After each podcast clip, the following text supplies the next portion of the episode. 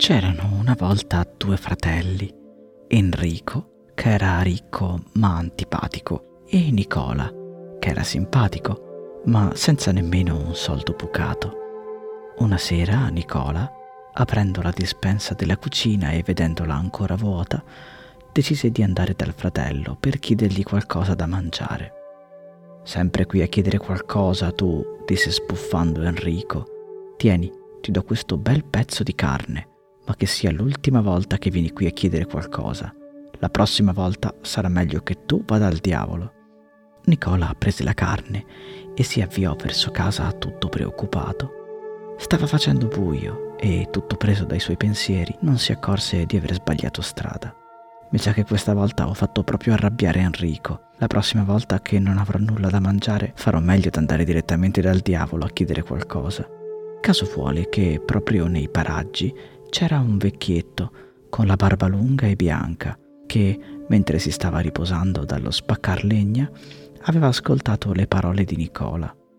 Ho sentito le tue parole, ragazzo mio. Se vuoi ti posso aiutare e vedrai che non sarà necessario andare dal diavolo, disse il vecchio. Veramente mi puoi aiutare? rispose Nicola. E il vecchietto annuì. Dammi quel pezzo di carne e io in cambio ti darò un macinino magico. E cosa ci faccio con un macinino magico? disse Nicola dubbioso.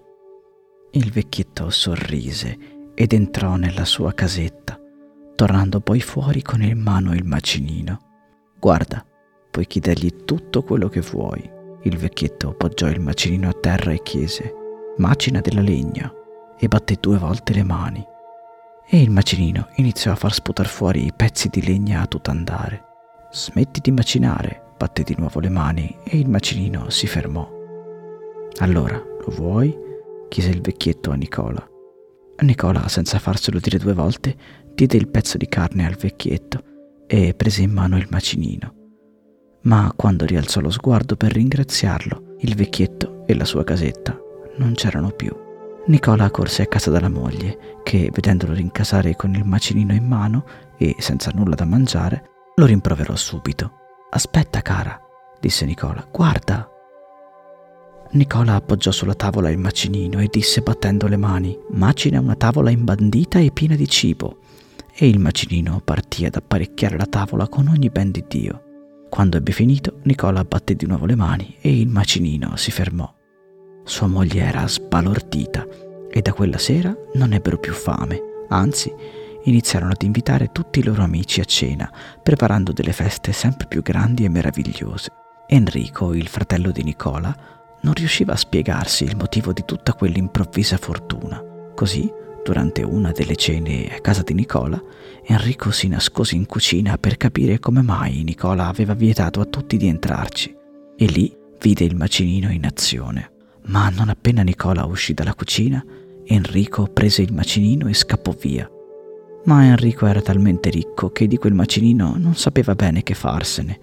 Lo aveva rubato al fratello solo per fargli un dispetto e perché era invidioso del fatto che era diventato quasi più ricco di lui. Così, per non farsi scoprire come il ladro che aveva rubato il macinino al fratello, Enrico decise di sbarazzarsene. Andò al porto e lo darò a qualche capitano che se lo porti via con sé per i sette mari. Così Nicola non lo troverà mai più e non saprà a chi dare la colpa. Così Enrico andò al porto e chiamò vicino a sé il capitano di una nave. Gli spiegò che con quel macinino avrebbe potuto macinare tutto quello che voleva. Macina anche il sale? chiese il capitano. Sì, sì, tutto quello che vi serve, rispose Enrico. Funziona così. Enrico batté le mani e disse al macinino macina del sale.